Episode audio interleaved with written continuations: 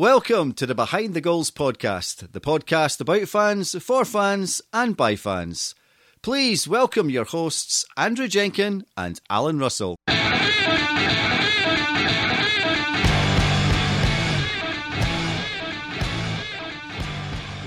Hello and welcome to Behind the Goals, episode six. 17. 17? 17. Wow, that's that's that's fun past. Yeah, they're, Uh, they're racking them up at a rate of knots. I know, and having to had to listen to my voice for the last uh, the last episode for a good twenty five minutes, which I can only apologise for. Uh, this week, I'm going to uh, pass over to Alan, and we're going to be speaking to you. Not because we haven't got interesting guests to interview. Oh, we've got great guests. Um, they're coming up in future Yeah. weeks. Uh, but this week we wanted to shine a light on the SD Scotland Index that we first published last July, um, I think it was April or May. I think it Was was it? before the end of the season last year. which um, seemed to go down very well actually in terms of helping to just sort of add a bit of transparency over who owns Scottish football really. And um, it was all built on the excellent work that you did with, not to blow smoke up your backside, but uh, um, the excellent work you did with the Raith Rover Supporters Trust, which is really where this story starts. So this episode is is dedicated to to the sort of story behind it and where we've got to, and sort of connecting the dots, and I suppose looking ahead to what we're planning to do with it in the future. Yeah. So this, is, I guess, this is one episode where I don't have to awkwardly shoehorn a Raith Rovers reference in because we're going to start talking about that. Exactly. Yes. So it's the start of a journey rather than the conclusion. and it's, um, yeah, and that's the best place to start, really, isn't there? There's two parts to the story, really, hmm. and and it's always the good a good place to start. Is Yeah. how so? Let's go back to when you first started doing the Who Owns What, which is what you've um, first published, which was basically looking at the ownership structure at Raith Rovers, who I think it's fair to say have a more complex ownership structure than a lot of the other clubs in more, football. more than most and more than is necessary. Uh, I would I would argue. Mm. Yeah, so the we we've had a we've had a complex structure for about um, for 25 years or so since the, the first holding company was formed. Uh, so for, from 92, 93, I think it was, uh, we had the Football Club Limited, and then a holding company was created um, as a way of um, making more share capital available for investors, and also made it brought about a significant change in the ownership of the club.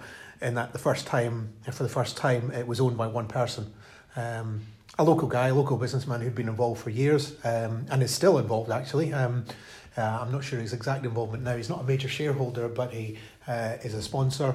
Uh, he sponsors the, the South Stand where the Raith Rovers fans sit, the Penman family stand. His name's Alex, Alex Penman.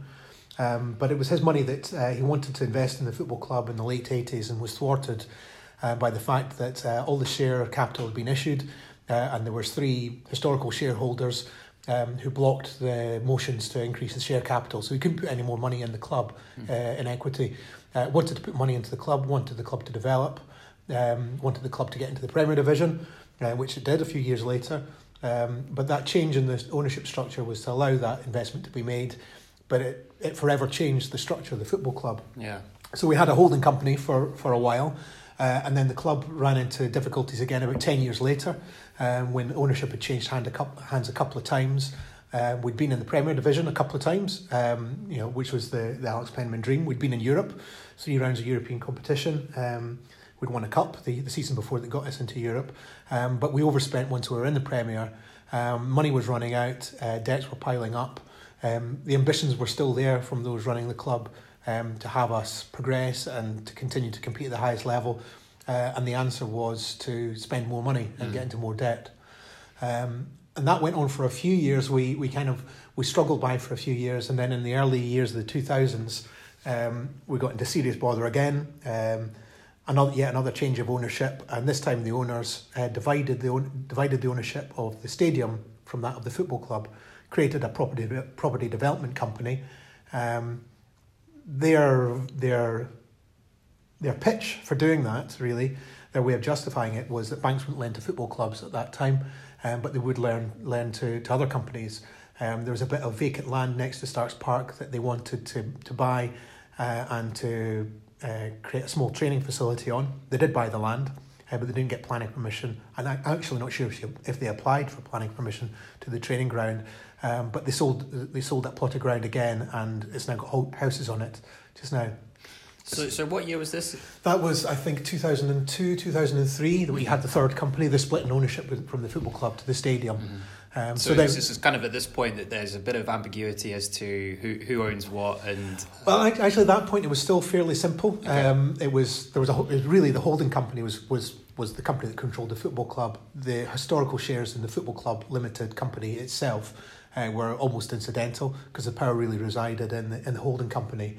Then there was a separate company to own the stadium, but it was largely owned by the same people, uh, or at least the major shareholders all had stakes in that and it seemed to be fairly benevolent. Um, but those manoeuvres to try and get more money into the club didn't really pay off. We kept on generating more debts, um, and then the, the owners who'd come in um, in that in that last ownership change uh, wanted out, uh, and there was all sorts of talk. They were threatening to to apply for planning permission for Starks Park to build houses on it um, if they didn't get their way, if if nobody bought them out. So we started in 2004 a campaign to buy them out, to basically do a community buyout. So this is the the Raith Rovers Supporters Trust, which was formed in uh, 2001. We formed 2001. when the club was in shaky ground, but um, uh, this was really your first major. That's right. We weren't in full on crisis in 2001, but in, by about 2003, mm. uh, the relationship with the owners had deteriorated. Uh, and I mean the relationship between the, the, the, main owners and the other directors and other major shareholders at the football club had de- deteriorated. Uh, I think our, I think it's probably fair to say that our relationship with you know, those major shareholders was never all that great. We didn't really fully trust their motives and um, agree with their visions for the club. Um, so we not just the not just the supporters, but um, some of the other major shareholders who who had been around for a long time. Um, Alex Penman was one of them. Um, he was uh, he was on the side of of the local community in trying to effect a buyout of the those those two newer shareholders. Um, three guys from uh, they're they're colloquially known as the West Coast gangsters. Don't think they're really gangsters, but they're from the West Coast, and we didn't trust them. So it was a it was an easy badge to try and motivate people around. Um, so a lot of major shareholders and the supporters got together, formed the Reclaim the Rovers campaign to raise funds to, to buy out that ownership stake. Um, we had, I can't remember the target we put on it at the start, but we probably needed twice as much money as we actually raised. Mm. Uh, I think we raised about £800,000. Um, Which is a huge sum It's money, huge, really. it's huge. Um, not all from the supporters. The supporters stake, and that was about, I think, 110, 120,000 pounds. Yeah. But it raised enough money that we could buy out those principal shareholders. Um, um, but in doing so, without buying out the whole ownership of the club, we had to form another holding company. Right. Well, we didn't have to, but we chose to. That was that seemed to be the easiest way of doing it and the quickest way because the, the, the clock was ticking. And I think it was the thirty first of December two thousand and four. Um, the takeover went through. You know, it was like literally at the last minute. Mm. You know, one major shareholder, uh, one major um, component of that bid uh, fell apart. So some money didn't materialise, but we had just enough money to uh, to buy over buy out that major shareholding. Um, we created a company called oh no, what on earth was it called? this is good. Uh, we created another holding company called New Raith Rovers Limited uh, as the vehicle for that takeover. Um, and, on, and on day one, the supporters owned, I think, 12.5% of that, that club and we had a seat on the board uh, of, of that company. We had a seat on the board, so that gave us uh, a, a, company structure that had that had four companies in it. it had uh, what was at the time called West City Developments, which was a property development company, which has since been renamed Starks Park Properties. The only property it owns is Starks Park, as far as I know. Um, it had the newest um, holding company called New Raith Rovers Limited. We had Raith Rovers FC Holdings Limited, which is the one set up in um, in the um, in the early nineties. Uh, and we had Raith Rovers Football Club Limited, which was the company that set up in I think the 1940s uh, as, as the first limited company. So it was four companies for mm. a, for a very small provincial football club, um, which is huge. I mean, even just that's unworldly. You know, it's so uh, complex that even you describing it, I've almost lost track of all the different yeah. companies and why they were formed. So yeah, try, you should be making notes so you can remind me. I lose track of it as well. So the, and the reason that we started the work on who owns what was yeah. after the takeover happened and it was publicised as uh, it, the club's now owned by the community. Everything's great. We were mm. saying, well, hang on a minute, it's not we were underfunded, uh, and any you know great visions that people had that this would clear the decks and we would be out of debt and would be in, in great shape financially aren't actually true because we still do have this complex structure because we couldn't buy out all the shareholding and convert it into one company. We've now got four companies instead of one. Um, we've got you know debt that still needs to be paid off. We've still got this issue of the football club not owning its its home, it's the stadium that we'd we'd been in uh, for um, 120 years or so. Um, so it, it's not as simple as it appears on paper when you when you read a newspaper headline. And after a few months of asking uh, of people, almost every every Saturday at the at the matches, people coming up and asking us, "So who owns the club now? Mm. What about this holding company? Is that the same as the old holding company?" Um, I decided just you know basically write it down, create mm-hmm. some pie charts. Um, to really try and simplify it. And so, so what year was this that you started doing? That It was two thousand and six, I think, that we first published the pie charts. Mm. Uh, so it's probably more more than a few months of the questions, but uh, it seemed like a fairly short short period of time mm. that we had to field these questions and then come up with a smarter way of of uh, of, of, answering it. And actually, what we did, we held a, an open event one Saturday lunchtime before a match uh, in the back room of a local pub. Um, and invited people to come along and just you know talk about the ownership structure, talk about you know you know the takeover, what had happened, who the players were, um, not the football players, but the players in the takeover were, uh, and so on. And I presented these these pie charts at that meeting, and you know, as soon as we gave people a piece of paper with four four pie charts on it, um, they didn't didn't ask any more questions about who owns the club at that point. Mm. So it was it was almost ticking the box, job done. Yeah. We we all now know who owns the club. Um, I think that's an important uh, point because actually. Um, often when you read, and I think this is something almost that Andrew Jennings was talking about when we spoke to him, was about there's business journalists and then there's football journalists, and the football journalists don't really talk about this aspect of football. And it was actually, there was also a piece in the Football Pink talking about this aspect of football doesn't get covered a lot because yeah. they just assume people don't care.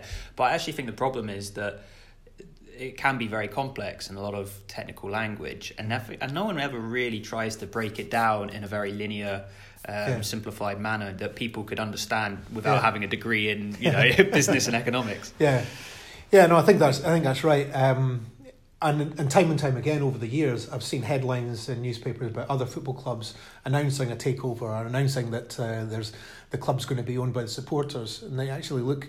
Hmm. You don't have to look very, very far in between the lines or behind the lines to see that actually it's, it's not quite as simple as that. Mm-hmm. Um, and but as soon as those those very you know simple statements are out in the public domain, you know people believe that's that's the the, the entirety of the situation. Mm-hmm. It's not to say that those things aren't true. It's just that you know in, in, in real life things are a little bit more complex yeah, than they are yeah. on the back page of a, of a of a newspaper. Front pages of a newspaper they might go in, or middle pages of a newspaper they might go into more detail, but the average football fan you know, isn't going to read the business pages to the same to the same degree of detail as they do the sports pages mm. when they're wanting to find out about their football club and it's almost a bit of a no-go area, as, as Andrew mm. Jennings is saying uh, to the business press. It's, there's there's more important things to talk about than than, than football. Yes.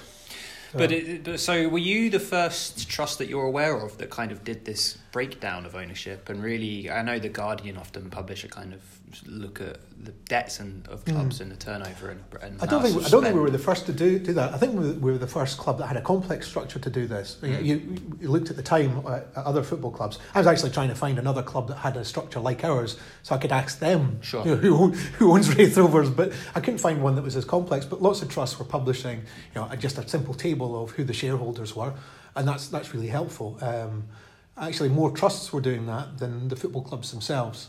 Um, so you know, I, I saw a big role of supporters trust at that time being in providing that transparency that wasn't available elsewhere, uh, and also a little bit in a little bit more detail perhaps than you might be able to find, um, you know, any, anywhere else. Mm.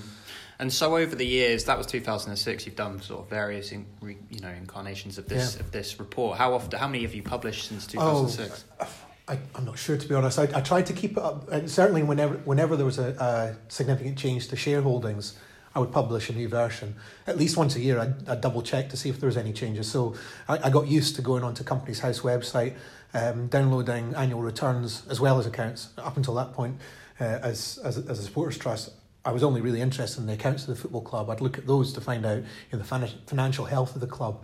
But I realised looking into this ownership structure that it doesn't actually tell you in the accounts mm. who owns the club. Sometimes tells you who the ultimate owner is. In fact, I think it, I think it always should, but doesn't give you the breakdown of the shareholdings. So I started looking at annual returns. So every year when that was published, I would double check to see if that, anything had changed, and I'd, I'd publish updates. They were fairly um, simple documents that we, we, we prepared at first. You know, you know, just a, a a bit of description and some pie charts about the ownership structure. But then over the years, we started adding in some of the, the narrative about how the club developed over the years. So why is it? Why is the structure so complex? When was the first holding company formed, and why? What was going on then? What what was? How were things going on the pitch?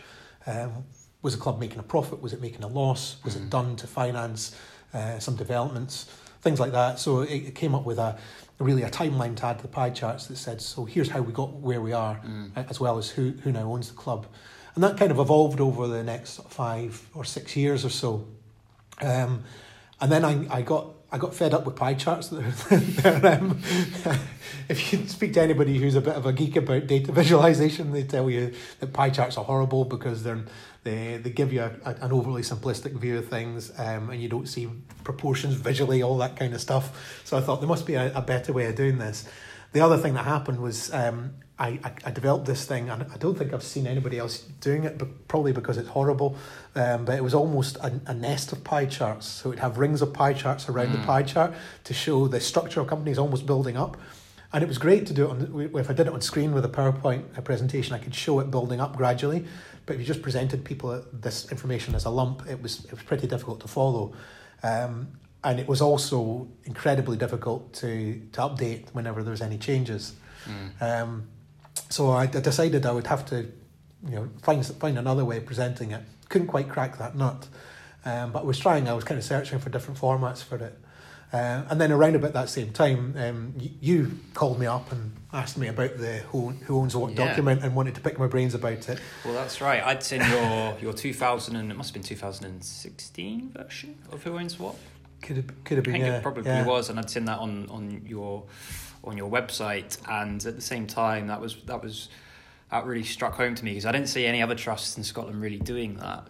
Um, I don't think I really saw any trusts across the UK doing that, um, looking at that level of depth of the ownership. And what also impressed me in the last version of it was the timeline to show, you know, a bit yeah. more and and categorized the the, the amount of turnover and attendance and showed yeah. how things changed in yeah. the different leagues as well. So if yeah. you haven't seen that, I recommend you go onto the, the Raith Rovers um, Supporters that, Trust website and, and have a look. Just yeah, the 2016 version is still, I've kept it there as a bit of a historical artifact, yes. although we've moved to a new format now. The information is all still there. Yeah. and I think it's just, and really um, worth other trusts thinking about doing just to help their supporters more aware of who owns what um, I think as well yeah. as an educational tool, but really worth uh, checking out. And it doesn't really fit on A4, so you have to print it off on A3 because it's it's such a huge amount of information. Or larger, and it was double sided as well. So a couple of disclaimers in there. But um, yeah, so it was at this point that um, we'd been working with the Scottish Government, SFA, SPFL, and Sport Scotland on the the working group around supporter involvement and looking at the kind of barriers to fans being more involved in owning their clubs. And and, and I think also fair to say not necessarily owning, but having more influence and involvement in how those clubs are run. Um, and that working group, which was uh, chaired by Stephen Morrow, uh, came up with a number of recommendations that were um, approved by the members of the group, one of which was around a supporter involvement award, so that mm. um, it was almost like a, a governance index and how well clubs were engaging fans in their ownership um, and decision making processes. Unfortunately, that never really went anywhere, but there was a lot of good stuff that was developed from that in terms of how we would try and rank what clubs were doing, and a lot of recommendations ultimately weren't accepted by um, clubs for whatever reason. However, we as an organisation, Supporters Direct Scotland, appreciated that a lot of these um, sort of tools and measurement tools um, were very valid still, and even though they wouldn't have been maybe weren't accepted, should still be implemented, and yeah. and, and there should still be, and maybe us as an organisation, that's our role to try and help increase transparency of, of governance and ownership. So we kind of um, got in touch, didn't we, and had a few conversations about how we could fit in something wider to sort of look at all the clubs in Scotland, and then also apply some of these other index. So we then that led to the first publication of the SD Scotland um, index Mm-hmm. Which you spent a lot of time doing the visuals for. I did a lot yeah. of the data on the uh, the involvement part, yeah. and, and you spent a huge amount of time, I yeah. imagine, trolling Companies House, and uh, all this information is publicly available. So it's not that's like right, we. Yeah. Uh, I think I think that's one of the strengths in it as well is that although this information is publicly available, it's very very difficult to navigate unless you're used to doing it. Um, and I got myself I, I accepted the challenge. Uh, I thought I was re- I was really interested in doing it. It wasn't you didn't have to twist my, my arm too much, but uh, I accepted the challenge, knowing it would be a lot of work, um, and, and the amount of work um, kind of gave me shudders a little bit. But I thought, well, if it doesn't go anywhere, we don't have to publish it. But I was interested in it. I was mm. interested in finding out a little bit more. Uh, and I've got a slightly obsessive personality that when I start some something like that, I can't put it down until it's done. Um, so after I, I think I, I think it was when I got to about fourteen clubs in, I thought I'm a third of the way there. I can't stop now. Uh, uh, and I tried right. I tried to do the difficult ones first. Actually, it turned out they weren't the difficult ones. Um, but I tried to do the ones that I thought would be hard to find information out about first. Um, uh, and once I'd done those, I thought, I've broken the back of this. I might as well keep going with well, this. Well, that's now. right. I remember you did. You did come to the office one day and you showed me how to do it, and I think I was tasked with doing what, championship clubs or something. Yeah. And then a week later, you said, "Have you done it?" I said, oh, "Sorry, I haven't got around to it." So, Sorry, yeah. I've, I've, done it. we'll, take a division each at first, see how we get on, then yeah. then divvy up the other two, and then yeah. When I realised that you were much better at it than me, I, yeah. I left you to it. Uh, and I think I, I think the once it, it's it almost works better if you're just if you're just taking it on uh, as a single a single person task because you get into the routine of doing sure. it. And it, after a little while, I, I would say when I had a, a few hours free uh, the day, I thought right, I'll I'll do a few more. And once I got into this into the swing of it, it was you know, ten or fifteen minutes per club. Um, if the information was all there. Some of them it was a little more diff- a little bit more difficult to find. Um, some of the annual returns that were published at Companies House aren't in a in a form that's very easily read. Mm. Um, not quite handwritten, but not far off it. Uh, so I'd have to find pieces of software that could convert a PDF into a readable document, put it into Excel, clean it up, and all the all the rest of that that, that dull stuff. Um, but on the simple ones, it's actually very difficult, uh, very easy to find the, the, the information once you get started. So uh, I, I got got myself into a bit of a routine for doing that, and also put all the inform- all the all the key information into a single file. Um, and I started, and it's, it's, something I'm glad I did early on because I wouldn't like to have to go through 42 clubs and all their holding companies, etc., again to, to find this out. But I, I started you know, writing down their company number and the date when their next, next annual return was due at that point and stuck that in my file. Only, only later I kind of realised just how big a step that was because that gives me really a to do list mm. uh, and allows us to keep it up to date. So, um, I also signed up on Companies House to get alerts from each of the companies mm. so that if, for example, uh, who published today, there were some updates from Albion Rovers um, today that came through, pops up into me to, into my inbox, says there's some new information about Albion Rovers. This time it was just a, a new director or something had been uh, been appointed. But when something pops up into my, my inbox and says a confirmation statement's available or, or a set of accounts is, is available, I can just go click the link, takes me straight there and I can see almost at a glance if things have changed. Um, so it actually becomes you know relatively easy to keep it up to date uh, unless there's you know major major changes to a club. Yeah. So from that, we were able to take almost well, you put together a PowerPoint presentation, didn't you? A completely interactive yeah. one, which is available on our website, and we combined that along with the recommendations and the other index. So now, if you go onto the SD Scotland index, so, so if you go to ScottishSupporters.net, and it will be under fan representation, SDS Scotland index, um, you can go to your club and you can find out who owns what, the governance structure, ownership structure of that club. But you also see. Um, the additional recommendations that we've added in there to the kind of indicators. So right. about fan involvement and um, do they publish the directors of the club on the website? Yeah. Um, do they have an SLO? Um, do they have a fan on the board? Uh, I can't remember what else we had. Uh, do they engage in structured dialogue structured with, their, dialogue. with their supporters? Yeah. Um, do they publish their financial data? Yes. Uh, and listing listing the directors of the club on the website. Um, and what's the there's one that nobody does? ultimate does. benefactor. Ultimate benefactor is there as well. Um, but the one that no clubs do at the moment in Scotland. Do the club publish the number of board, board meetings held? That's right. And and the minutes or, or the details of what was discussed. Mm. So no clubs do that. That was one of the recommendations in that uh, in, in that study. Yeah. Um, which the, you can find the report if you want to see the full report and the recommendations on the link to the, the same web page on the index if you're interested in going yeah. through and working out how we came to those um, those those specific indicators easy for me to say. So that so that's it. That was the first index. And yeah. and going forward we've sort of had we've had a few discussions about what we're going to do in, in future yeah. um, versions of the index haven't we? That's right yeah. Um, I mean as well as keeping it up to date um, the the one of the things that I'd really like to add into this is some uh, some easily accessible uh, measures of financial health. Yes, Um, which is going to be difficult, isn't it? Yeah, it can be difficult. I mean, public different clubs publish um, different amounts of detail about their about their finances, and it's largely driven by what kind of what kind of company they are, what's the, what the structure is, if they're publicly listed, um, also their size. Not all of them are list are, are limited companies, so some of them don't have to publish anything. Um, but my, my goal, really, my vision would be if we could get something uh, quite tangible, some quite meaningful, like wages to turnover ratio. Yeah. Um, it's often said that 60 to 70% uh, of a club's revenue should be spent on, on wages and on its player on, on player wages. Uh, that's seen as best practice. Um, And it's difficult to find out, you know, for, for, for a lot of clubs, uh, how close they are to that, that benchmark. Yeah. But it's available for some of them. Uh, t- tends to be the, the larger clubs, uh, the Premier Division clubs, um, publish more more of the, that information in their accounts. Um, there was a piece on the Insider website in the last month or two, uh, and they basically took six of the SPL, SPL clubs, sorry, the Premiership clubs. I have to remember the names. SPFL. SPFL Premiership clubs. Um, Branding. six six of them who'd uh, who'd published their accounts in this financial year already uh, and compared them there, and also compared um, overall revenue, debt levels, and I think transfer uh, transfer activity. That's right. Uh, and it's a really really you know good, I think it was good piece of work. Hibs, Hearts, Rangers, Celtic. Kilmarnock were there. Was it Motherwell? Uh, one other might have been Motherwell. I think it was, it was quite. A, it was a good piece. Um, yeah, and, a and, they, really and they've good done a couple of other things in the past as well around kind of financial performance of clubs, which is worth checking out if you are interested in that. And it'd be, I think, you know, I think you're right. I think we. Uh, it, the problem is, I guess, that a lot of fans are going to want to compare their club versus other clubs, but every club's going to be different for Yeah, whatever reason. right. So it's really not about comparing, Yeah. and it's really, as you say, I suppose this is where the index came from, is adding the kind of the the facts um, to the figures, if that makes sense, and adding the story behind Yeah. where the, where every club is, I guess. Yeah.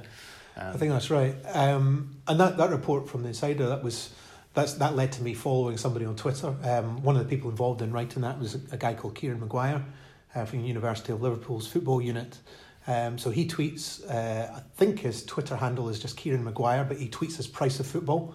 Um, which is uh, different from the BBC's price of football. that's right, yes. um, and almost on a daily basis just now, he, he seems to have hit a hot streak where maybe just lots of lots of new information has been published because it's it's this time of year that a lot of clubs are publishing their accounts.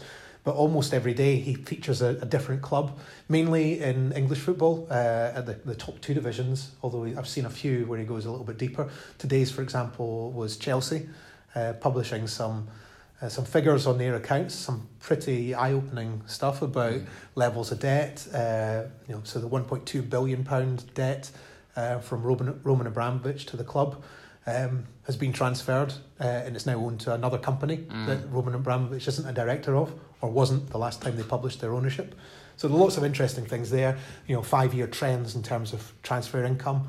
Uh, wages to turnover ratios, the, the, the very things that uh, I'd like to build into the SD Scotland index. Uh, he, he does a great job of of, ex, of exposing them or reporting not ex, not exposing them because they're in the public Yeah. domain, uh, but Just reporting them, them to- and making them bringing them to light. accessible. Yeah, yeah. yeah, and it's it's fantastic work that he does. Fascinating. I get distracted um, at least four or five times a week um, by going down a little sort of rabbit hole of price of football stuff, um, and it's it's really just fascinating just to.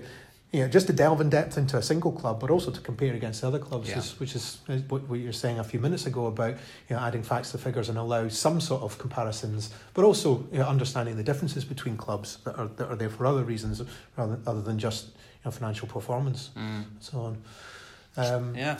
So that that's it, really, isn't it? I mean, that's uh, that's the future of the index, and I guess we'd really be interested in hearing from people. And I know for a fact that the index has been well received by, and even just um, we didn't really do a big. Um, sing and dance about it in the press but there lots of lots of we got lots of press coverage particularly from local papers talking about their club's ownership so i know uh, fife courier did a piece about Raith Rovers the Dundee Courier, Sorry, the Fife Dundee- Free Press, Right, Dundee sorry, Courier, apologies. and the Dundee Courier and advertiser. they did a piece, and the Falkirk did one about Falkirk, Yeah. and you got all the various local ones doing it about their local team, which was interesting. And lots of fans have sort of asked for their club specific uh, uh, page, their slide on the on the That's right. PowerPoint. So.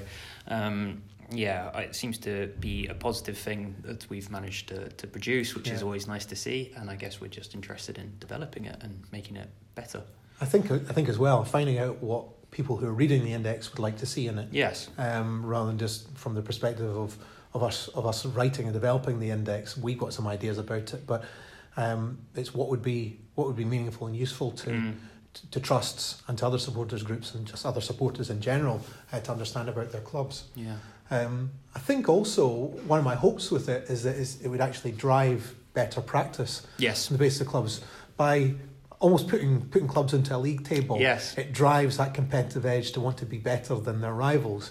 I know one of the things that really uh, it um, it got me a wee bit upset when I was putting together the index last year uh, when I went to Dunfermline Athletic.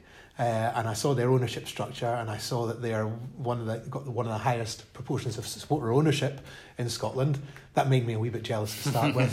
And then I thought, oh yeah, but that's just their ownership structure. They've they, they almost went to the wall and they've been rescued, and, and good on them. And I know I know quite a few people in their trust, and they're really good people, and I'm really happy for them, as well as being a little bit jealous. but it's when I went to the engagement and the Yeah. transparency index part of it. So those seven boxes that we that we looked to either tick or cross. Uh, and they ticked six Well- of the boxes. Well, well governed. Uh, the, the only club, the only box they didn't tick is the one that nobody ticks. Yeah. Uh, so they're almost the model for engagement and tran- um, this is almost making me grit my teeth as I'm saying it. Dunfermline Athletic are the model for supporter engagement, transparency, and ownership Yeah. in Scottish football. Yeah, yeah. I got, how much does the trust own? Twenty Uh, something. The trust, um, Because it's let part Pars United, isn't it? it's part of United. Pars United is the the community the interest community in- in- um, interest company. I think they own something like ninety seven percent of. He's the, got his, he's got his for the people who can't see it. It's, uh, Alan's got Yeah, I'll every get, I'll single get, I'll get the latest off. the latest charts here. So Dunfermline, um, yeah, Pars United CIC owns about ninety seven percent of the football club, and all and the shareholders in Pars United CIC, um, the supporters club are the biggest shareholder with about twenty three percent. Right. So they have the biggest share, but it's still a minority share, which I would recommend as good practice. Yeah. Shared and stable ownership with a, with with a strong voice for supporters in it. They've got two two fans on the board as well. That's right, yeah. trust. Yeah. So there you go. That's and then you're right because I think uh, that competitive element will spur, hopefully, spur on good practice. Yeah, I, I was I was wanting to put this in front of the directors at Raith Rovers and say, look, Dunfermline are beating us. They've got six ticks. We've only got five. Yeah. Um, uh, what can we do to get the, the sixth tick? Um, and it's quite an easy one to get. The one that they beat us on is supporter liaison officer. Mm. And even the language I'm using, they beat us Yeah. by having a supporter Yeah. liaison officer. Yeah, yeah, So if we just had a supporter li- liaison officer, we'd have six ticks as well, and they wouldn't be beating us anymore. yeah. Apart from, our, apart from on their ownership score. Um, That's right. and speaking of supported liaison officers, that brings us nicely to our sort of any other business for the today's session, That's which right, is that uh, very pleased to say Beverly has joined us from St Johnstone, although she's still SLO at St Johnstone in a voluntary capacity. So uh, she's joined the SD Scotland team and has got her feet under the table now. Eight days in, nine days in. Yeah. Yeah. Yeah, started last Monday. Yeah. So um, she will be uh, joining us on the podcast. I've managed to twist her ear into to coming onto the podcast in one of the future episodes. So Yeah, you, not- will, not- you not won't have to listen to just us. yeah, not everyone from Supporters Direct Scotland likes the sound of their own voice as much as Andrew and I, but uh, we've twisted Beverly's arm. That's right. And uh, but she's also um, heading off to Sweden for an SD Europe um, liaise event, which will be positive, and Yeah. it's great that she's involved in that. They've got funding from um, Erasmus to do a kind of best practice network exchange for supported liaison officers, and I think really It's a- now it's a two-year program, isn't it? it's a two-year project. program, and it's a really positive thing for us to be involved in. And I think um, where the sort of network of SLOs has come in the last couple of years has been really great, and that's down to people like Beverly and JP at Celtic and everyone else that's that's been involved and done good stuff. So um, yeah, you should. Uh, hopefully, every club will have an SLO in a couple of years. we'll just have to get to that point, and they'll all have a tick next to their box. Fantastic. Uh, in other news uh, around football, the I guess the other thing that's been keeping the, the back pages busy, or one of the things that's been keeping the back page back pages busy, apart from just the football, uh, has been the developments uh, with the SFA in Hampden. Mm. Uh, now looks like uh, there's a chance that the SFA will purchase Hampden Park from Queen's Park. Uh, I think an offer's been made and they're waiting on a response. Um, there's no inside edge here. This is just what I read in the papers. yeah, yeah. Um, but uh, it looks like the future of of uh, of Hampden may be as a uh, as part of the SFA's empire and ownership rather than as as, as tenants Queen's there. Park, which will be a shame for Queen's Park, I think. But uh, there's there's, all, there's going to be two sides to the story, isn't there? But yeah, it'll be a shame for Queen's Park, I guess, and and hopefully they get a good deal out of it as well. Yeah, I think uh, as one of Scotland's oldest football clubs, or possibly The- the, the oldest, oldest, football yeah. club, um, the oldest football club that's still professional, eh, definitely. amateur. Um, oh yes, oh, senior leagues, senior leagues, not professional leagues, senior leagues. Uh, yeah, they are. They are some. They are something. Despite it all- being the SPFL, sorry, yeah, dichotomies. Yeah, they they are one of the the, the part of the a big part of Scotland's football heritage, um, and like any club, we shouldn't do- we should shouldn't want to see anything that's going to Yeah, harm their prospects. Um, but they should be protected more uh, more so than, than than any, just because of their standing in, in, in the history of the game in Scotland. Mm, absolutely. Well, we'll we'll wait to see what happens with that. Yeah, I uh, think I think the timelines on them actually figuring out exactly what's happening and announcing it are, are Mm. sometime in the summer. Mm. Um, but it looks like it's moving in that direction. Mm, absolutely. it's No, we'll- interesting. We'll, we'll watch. We'll watch on. Um, well, thank you very much for joining us. As ever, if you want to get in touch with the show, the email address is behind the goals at hotmail.com. and you can get us on Twitter at uh, sup direct Scott or um, we actually have two Twitter accounts, but get us on that one just to avoid confusion. SUPP Direct Scott. Absolutely. And uh, if you do want to check out the, the index, uh, the website is scottishsupporters.net, and then you can go to the menu at the top. It says fan representation, and it's one of the options. And until next week, see you then. Yeah, speak to you next week. Behind the Goals is a Supporters Direct Scotland podcast. You can get in touch with the show by emailing behindthegoals at hotmail.com or you can also tweet the show at supdirectscott. That's S U P P Direct Scott.